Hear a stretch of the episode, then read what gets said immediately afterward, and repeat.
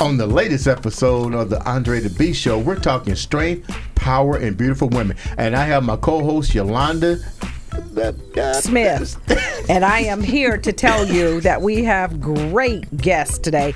Gina, tell the audience what you're going to be talking about today.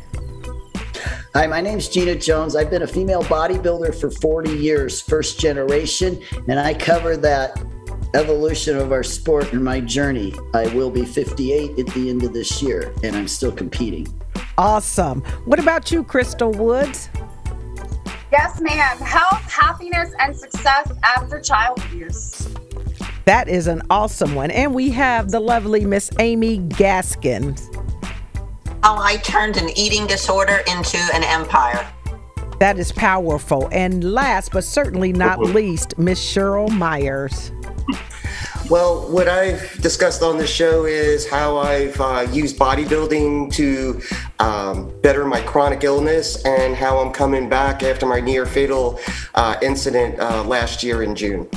That and more on the Andre the Beast show, show, show, show, show. show.